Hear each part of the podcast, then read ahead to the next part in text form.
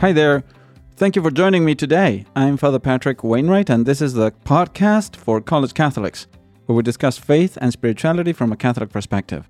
And today I'm joined by Brendan Dewan, who is a second year focus missionary at Ball State University in Indiana. He graduated in 2021 from Grand Valley State University in Michigan, and he recently visited England in a pilgrimage in which he visited the most important sites of the history of the Anglican persecution of Catholics during the 16th century. So, as you know, Henry VIII decided to break away from the Catholic Church in 1527 when he saw that the Catholic Church would not approve the annulment of his marriage to Catherine of Aragon, and therefore he would not be able to marry Anne Boleyn. So, after that, he became the head of the Anglican Church, and there was a process of gradual separation and establishment of the Church of England or the Anglican Church with a king of England as its supreme head, which of course is not what Jesus Christ intended, right? So after that, there was a process of separation and establishment of the Church of England or the Anglican Church with the king of England as its supreme head. And there began a persecution of Catholics, like persecution of St. John Fisher, St. Thomas More, who was Chancellor of the Kingdom of England, and in particular, Catholic bishops and Catholic priests among them Saint Edmund Campion. So, Brendan, how are you doing and how how was your trip? Yeah, Father Patrick, thanks so much for having me on. I do love the podcast. It's it's good to be here and to be with you. Um, the trip was awesome. It was a long flight there, and even a longer flight back because you're flying against the jet stream. But okay, about eight hours there, ten hours back. And how long was this trip? Uh, it was about nine days. So travel on both ends. So we were in England for about eight days total. Pretty cool. Yeah. And, and what did you visit overall? Like, give me a quick review of the trip. Yeah. So uh, the first three days we were in London and we went to the Tower of London. We went to Westminster Abbey, Westminster Cathedral, sprinkled in some of the more Catholic things, but also the Anglican things.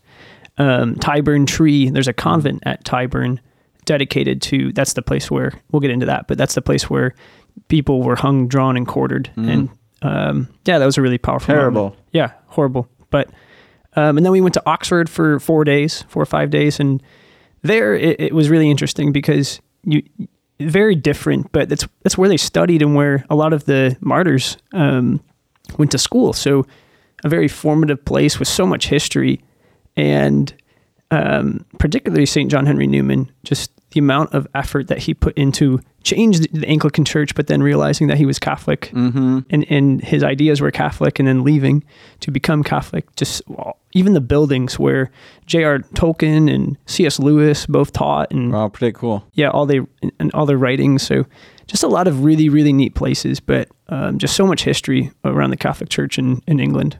Good. And before we go into the details, what did you like most, or what was most moving? Would you say? I think two answers. The most moving was Tyburn Tree, and it's this little tiny little island in the middle of an intersection that if you didn't know it was there, you would just think, oh, there's just three trees there with a little tiny plaque. But you go there and it's the exact place where they would put up the three posts, where they would hang you, and then before you were dead, they would cut you down, draw your insides out, mm. cut you out, and then uh, yeah, quarter you by by horse. And so wow yeah, just a lot of terrible, terrible things that happened in this particular place. But that's where like Saint um, Saint Edmund Campion was killed, and so being there was powerful. And I think the coolest place, the one that I, I really enjoyed, was we went to this place called Harvington Hall, and that's where um, they would hide priests because it was it wasn't illegal to be Catholic, but it was illegal to be a Catholic priest. Mm. And and so they would have all these amazing cutouts in the walls and under the floors and the stairs and in the chimneys, just trying to find a place for a, a priest to stay for a night or two. And that was awesome. That was really inspiring just to see that. Wow, that's wonderful. And it's incredible the great sacrifices that these people went through, right, to be faithful to the Catholic Church. And precisely that's why that's why I thought this uh, podcast episode would be useful because we're in the process of looking at the sacraments in the church, right? And uh, precisely these saints died first of all because they were they wanted to be faithful to the Catholic Church, the church founded by Jesus Christ, because it would would have been much easier for them to say uh, to pledge allegiance, let's say, to the King and to the Anglican Church. but also because they saw that the sacraments were important. So the Eucharist as the real presence of Jesus Christ, the Eucharist as the sacrifice of Christ on the cross, and the priesthood as a necessary means to have the Eucharist, and then the sacrament, the sacrament and the sanctity of marriage, right? And that's why St. Thomas More would not condone, let's say, the divorce of Henry VIII, because he wanted to, let's say, almost ridicule the sacrament of marriage as if it were not indissoluble, right? So we can handle it at, at pleasure. No, and we can't. We can't do that. The marriage is between a man and a woman for life, and only God, you know, is the one who joins it and separates it. You know, only God can join what He has gathered together. Anyway, so why don't we look?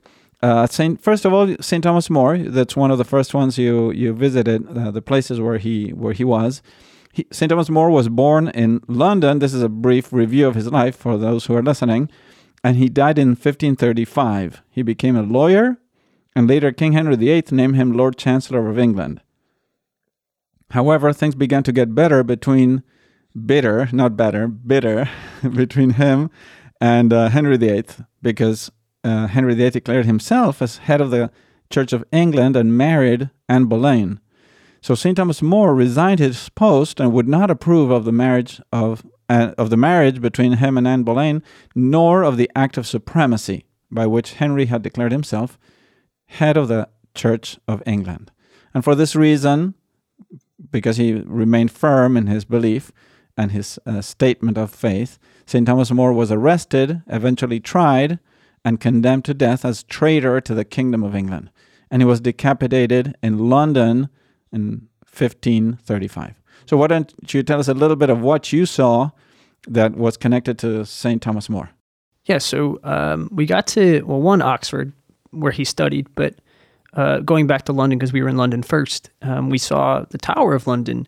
And in, in most people's, uh, like in their headspace, that's a place where a lot of people were tortured and, and a lot of death happened. But actually, there was only like 37 or 38 or 40 uh, people that were actually tortured there and it wasn't this like massive, you know, place uh, for torture. But um, St. Thomas More was he was loved by King Henry VIII, and um, that's why he was beheaded because King Henry VIII didn't want um, his friend really to to suffer such a great death. He wanted it to be quick. Right, because otherwise he would have been hanged, drawn, and quartered. Correct. And what I read is that he was, uh, let's say, condemned to die that way, but then it was uh, reported that by his friend, because of his friendship to the king, the king, the king allowed him to just be decapitated. Yeah, he, which is an irony anyway. But you know, yeah, he was called the king's good servant, but God's 1st mm-hmm. which is just a powerful statement that the kingdom of God is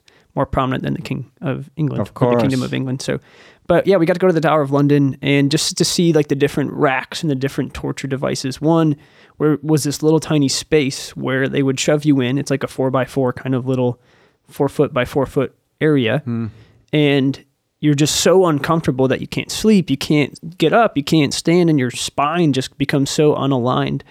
And I think seeing all the different kind of torture um, tools and and ways that they would go about that was really really shocking, but at the same time made it very real. Of this isn't just a story. Like this is the stuff that they used, and this is the building, and this is the moat that you have to cross to get to the tower. And um, yeah, it was really, really, really powerful to be there because they they have they have the body there. Like that's where Saint Tom, Saint Thomas More is is is wow. in the Tower of London in their uh, in a private kind of room, but we didn't get to go in there.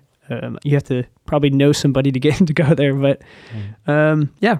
Yeah, and he spent several uh, months there, right? Because at the beginning they were trying to convince him to, uh, let's say, defend the attitude of the king, and he would not oppose it, but he did not condone it, right? Mm-hmm. So he remained silent, mm-hmm. and that's one of the things that sometimes we can learn from St. Thomas More. As a good lawyer, he was he knew how to be prudent he knew how to try to preserve his life and not just r- run into the hands of martyrdom, so to speak, because he didn't feel himself strong.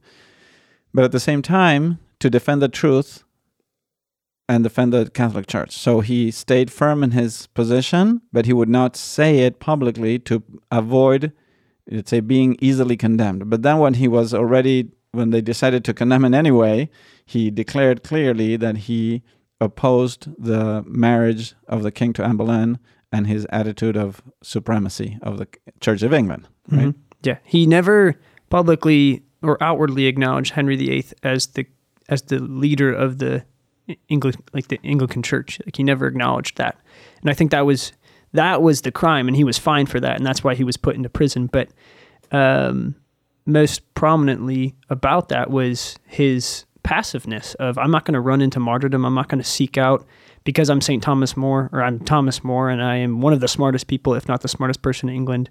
I'm not going to confront Henry VIII on my own. I'm just going to I'm going to resign. I'm going to live a life of seclusion, and if it comes to me, I will not reject the the suffering that will come because to be in the Tower of London was it was hard. Like you didn't you weren't fed and um, It was not comfortable and it was No. very humid, very, un, yeah, uncomfortable, Mhm. basically.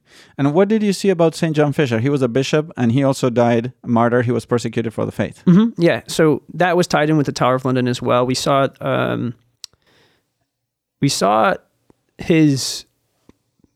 They they had a monument towards him, but Thomas More is definitely the more well known. But with John Fisher just being um, the said, you know, tutor to Henry VIII when he was growing up, but um, also preached at uh, Henry VII's funeral. Um, we we we saw some things about John Fisher, St. John Fisher at the Tower of London, and just a, just a couple blocks away, actually the place where St. Thomas More was beheaded. Um, I can't remember if uh, St. John Fisher was beheaded or if he was hung, drawn, and quartered. But um, honestly, they have a lot of love for Thomas More. Even the Anglican Church, even the people who are leading the tours there, recognize both St. John Fisher and St. Thomas More as just as just incredible, incredible saints, and that it was actually a very wrong thing to have happened to such amazing men, Very which is good. super interesting. Yes, it's interesting that they that they recognize it because it's undeniable also, right? But at least it's a tough thing to say, right? That we're Anglicans, we were started by a king and we this church was started by King Henry VIII and what he did was wrong, you know, but we're still all Anglican. you know. Mhm. Yeah. And then you have Saint Edmund Campion, and uh, his life is amazing. Um, I'll give you a summary here. Uh, it's a different life because he was born in 1540, and uh, he first stu- studied in Oxford, and then he started to grow in prominence in the Anglican Church under Queen Elizabeth. And some even said he might or he could have married the queen, right? He because they say that he was she was impressed by a by a discourse that she that he gave in Oxford. However, uh, Saint Edmund Campion started to realize that the truth was in the Catholic Church, so he eventually decided to go to France uh, and reconcile with the Catholic Church. He joined the Society of Jesus and became a priest. And as a priest, he was sent back to England to help support all those Catholics that we were being persecuted, who didn't have confession, who didn't have the sacraments, who didn't have the Eucharist, and who didn't have just spiritual advice, right? So um, he was hunted down um, because they wanted him, let's say, caught and used as an example against the Catholic faith. Uh, and he was able to escape many times, but he was finally betrayed by a false Catholic. He was tried, condemned, and tortured brutally, and that's where he was tortured. In the one famous one is in the in the Tower of London, the Little Ease, that little place that you said. It's like a little dungeon or four by four, and you can't sit, you can't stand, and you just get basically crippled, right? Uh, and then he was hanged, drawn, and quartered. Um, and this happened in Tyburn, that you visit Tyburn in London in 1581. So, what what were your let's say recollections of what you visited regarding Saint Edmund Campion? Yeah, so actually, for the whole year, St. Edmund Campion was the patron saint of my team my first year as a missionary. And I didn't really know anything about him going into it, but there was just this firm disposition, knowing that we were going to go on a pilgrimage to England and just being blown away by his story of being an, uh, a very famous orator and just had a very prominent voice when he was an Anglican priest and then also a Catholic priest. But um, just the the rawness that very different than Thomas More of actually I like I am Catholic, and when he became a, a Jesuit priest, he he went back and he went back because of the sacraments. He wanted people to receive the sacraments um, in England and didn't want the people to go without without uh, the Eucharist or And he- confession. And he knew he was going to be persecuted, right? He could have stayed in France, he could have stayed somewhere else in the world and be a good Jesuit priest. And he knew he was sent back to England and he knew there was going to be persecution and probably it was going to end up in martyrdom. Yeah. So very, very different than Thomas More of like, yeah, I, I know I'm probably gonna, I'm probably gonna be killed, um, which is so different. But um, yeah, his his demeanor of, I, I just want the church to, I want the, I want the truth for the Catholic Church. I want people to know what the truth is and like how I've how I've come to know it, and to go back into a yeah really violent place for for priests. It's it's really inspiring and just um, his he wrote this this brag called Ca- Campion's brag, which is basically like you guys are spreading all these lies about who Edmund Campion is. Let me let me tell you who he is because I'm him, and also like if you catch me, you catch me, fine. But this this is truth, and people were they were ignited. Um, the Catholic Church was ignited by this in a really really prominent way, and some of the Anglicans were like, "Oh my gosh, like this guy's incredible." Um, so yeah, truly truly a gifted saint. Um, And one of the things he had to go through, like many other many other Catholic priests of that time, there's a, actually there's a book of uh, diary of a hunted priest who who is not a saint, but he's a another Jesuit priest, and he wrote writes his diary or his journal, let's say. Anyway, so uh, Saint Edmund Campion, as this priest and as many others, he had to go from place to place in hiding, and many times they would come to their houses when they were there and search the houses to find them and take them prisoners. So they would hide, and they would hide in the most incredible hiding places. And I never seen that, right? So you have. So what what were those hiding places like? And yeah, what did you see? Yeah, so Harvington Hall. If you're ever in Bir- Birmingham or Oxford, um, it's a it's a 40 minute kind of drive, but it's worth it. And this place, I, I I do believe no one was ever found there because of how good the hiding places were. The architects that were, were Catholic, the people that lived there were Catholic, and the way that they designed the house was um, they they would have when when people would come in to, to they would you know walk off and count to make sure okay the dimensions on the inside are the same as on the outside So the the English that were trying to persecute. Yes, Right. yeah, the sorry. persecutors. yeah the persecutors would come in and, and be like okay are the priests here no "Uh, okay but we're going to make sure that you're not hiding them and so they would put them in either the chimney or they would cut out under the stairs and have like a lever or you would push up on the side of a wall and the wall would swing back and up and they would climb under and it, it looked you would never find them. And we would take turns trying to guess where they were our group. Uh, some of the college students would try to guess like oh it's down in this corner. And it's like actually no it's out to the right of this little windowsill. And yeah it's like you never would have expected it to be there or in the chimney or just some of these places were inspiring. Incredible, incredible. And you say that they would do them in such a way that even if they measured from the outside, they couldn't figure where the holes were. The the the priest holes were there. yeah correct Wow. That's just that's how they were built into the exact measurements of of the home, and were they would ho- like hollow out or hollow out hollow out different parts of the home, where maybe the priest didn't have a very comfortable fit, but it was a, it was enough to be in there for twenty maybe twenty minutes to an hour. It was it was fine. So they were actually really tight. yeah, some Right. of them were really tight. Some of them were a little bit bigger, but most of them were really tight. Wow. So no claustrophobic priests could be there. Probably not. Very good. Well, and then we have St. John Henry Newman. So he was born in 1801, uh, died in 1890, and he was Anglican and a leader of the Oxford Oxford movement. And around the time he was 44 years old, he converted to Catholicism, which meant a great sacrifice for him from a personal point of view, but also from a social point of view, because his conversion was rejected by the Anglicans, of course, because they they they didn't want him to convert and they you know considered him like a traitor, but also by the Catholics because they were suspicious a little bit, right? Uh, so eventually he became a priest, he became a cardinal and profound writer, and uh, very good writings. And uh, he was canonized in October 13th, 2019 by Pope Francis. So you visited Oxford. What did you see about St. John Henry Newman and what, what, what impacted you the most? Yeah, so we got to see uh, Trinity College where he studied in Oxford um, and also the oratory where he would pray pretty consistently and then the oratory that he founded in Birmingham um, that all had major, major dedications. And um, obviously the oratories are really dedicated to St. Uh, Philip Neri. Philip. Yeah, but the one uh, in Birmingham was where he studied, and you could see his library. And, and when I say thousands of books, I mean thousands of books. Um, if you ever have a chance, just Google Google uh, St. John Henry Newman's library. But it's he was such a smart person, um, such a such, such a gifted, also a gifted orator. Right, Uh, and writer, right? His yeah. writings are impressive. yeah, very very uh, an extremely uh, profound philosopher and theologian. And he makes a very good point of the Catholic faith, the Catholic Church being the true church of Christ.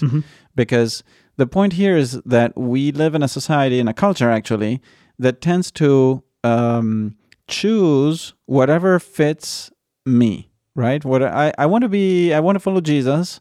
I want to be in the church. I want to be able to pray, but I want to do it my way, right? And uh, people are very comfortable with that idea of relativism, of I can build the church the way I want it. But these people, these men that we just spoke about, who died brutally, some of them, or who suffered uh, socially in some ways, like St. John Henry Newman, they give a witness to the fact that the true Catholic Church, the true church is the Church of Christ, and we have to adapt to the Church of Christ and not try to adapt the church to our liking, right? Uh, because they had to suffer greatly in their lives in order to be part of that church, in order to be saved, in order to receive the fullness of the truth and the fullness of the means of salvation that comes from the Catholic Church. And that is why St. John Newman converted, right? Because he wanted that. He wanted the fullness of the truth. And he saw that the Catholic Church was the church that had the continuity from Jesus Christ through the church fathers, and that was a key element, the church fathers, and that fidelity to the church fathers was visible in the Catholic Church and nowhere else. Yeah, he his attempt to reform the Anglican Church before he became Catholic set him up for this. It's not about my reformation, but it's actually about my um, unification with truth, like taking myself and, and being brought higher rather than bringing, um, you know, something more to the Anglican Church. And that's where he, I think that's my favorite part of his story is being a student and having this Oxford movement is was what it was called. These these different students who were like, we want to, we want to change everything. We want to change because we're not satisfied with where we are. And I think what really speaks to St. John Henry Newman was his last time preaching as an Anglican uh, priest um, at St. Mary's in Oxford. His friends began to weep because they knew that he was he was leaving, and and losing him, uh, yeah, felt like they were they were losing a part of themselves. Just how united he was to Christ and how united he was to truth, and yeah, and then stepping into the the Catholic Church where he was kind of ostracized a little bit too because they're like we don't really know about this guy. He was an Anglican priest, like that's Newman. He was well known everywhere. That's why Newman societies are a thing in the U.S. and Newman centers now. Um, but yeah, he he didn't allow his his fear of like not being known or loved or cared for affect him to to pursue truth and to pursue Jesus. Because even though he wasn't welcomed right away in the Catholic Church, um, he still knew it to be right. And it took the Pope to say, like, actually, you're a cardinal. You're going to be a cardinal because I trust you and I know who you are. And what everyone else is saying is not true. Like, I know who you are. And that I- think that is a really cool story about St. John Henry Newman. Very good, very good. Well, uh, well, I just want to encourage everyone. Like you're a missionary and you're telling people to be Catholic and to be holy, students in college, and that's the purpose of this uh, podcast as well to encourage college students to remain faithful to the Catholic Church, to be faithful in the reception of the sacraments, and to remember always, always, we have to be Catholic to get to heaven, right? We can't make the church my own self, my own thing, right? Adapt it to my own liking. I have to embrace the truth of Christ. I cannot expect Christ to say that the truth is like I want it to be, right? Uh, so thank you, Brendan, for being with us today. Yeah, thanks so much, Father Patrick. Yeah, it was such such a gift, and I do want to just encourage any college student who is on the fence of going on a pilgrimage just to go. Um, it takes you out of yourself and what you know as your story and puts you into a the, the greater story that we are all a part of and brings to the now what used to be. Um, and yeah, if if you have focus at your school, I encourage you to do a focus mission trip. You can go to focus.org backslash missions to go on a mission trip or a pilgrimage. They have hundreds of them. But yeah, just step out of yourself and what you know and put yourself into a greater understanding of, of your story. Right. And and it's not the same to say, yeah, uh, St. Edmund Campion was hanged, drawn, and quartered in England, than to go there and see the place where he was hanged, the place where he was drawn and quartered, and you know, see the place, the actual la- piece of land where his body la- laid. You know, so it's incredible. It's incredible. So again, thank you very much for for being with us today. Thank you to everyone who is listening for spending your time with us. Please do support this podcast with your prayers and especially by sharing these episodes with your friends. If you can, please remember to leave a review on Apple Podcasts and uh, rate us both in Apple and in Spotify. And if you have any questions or comment on or comments on this or any other episode, shoot me an email at info at forcollegecatholics.org because I'd love to hear from you. So thanks for listening. May God bless you, and we will see you next time.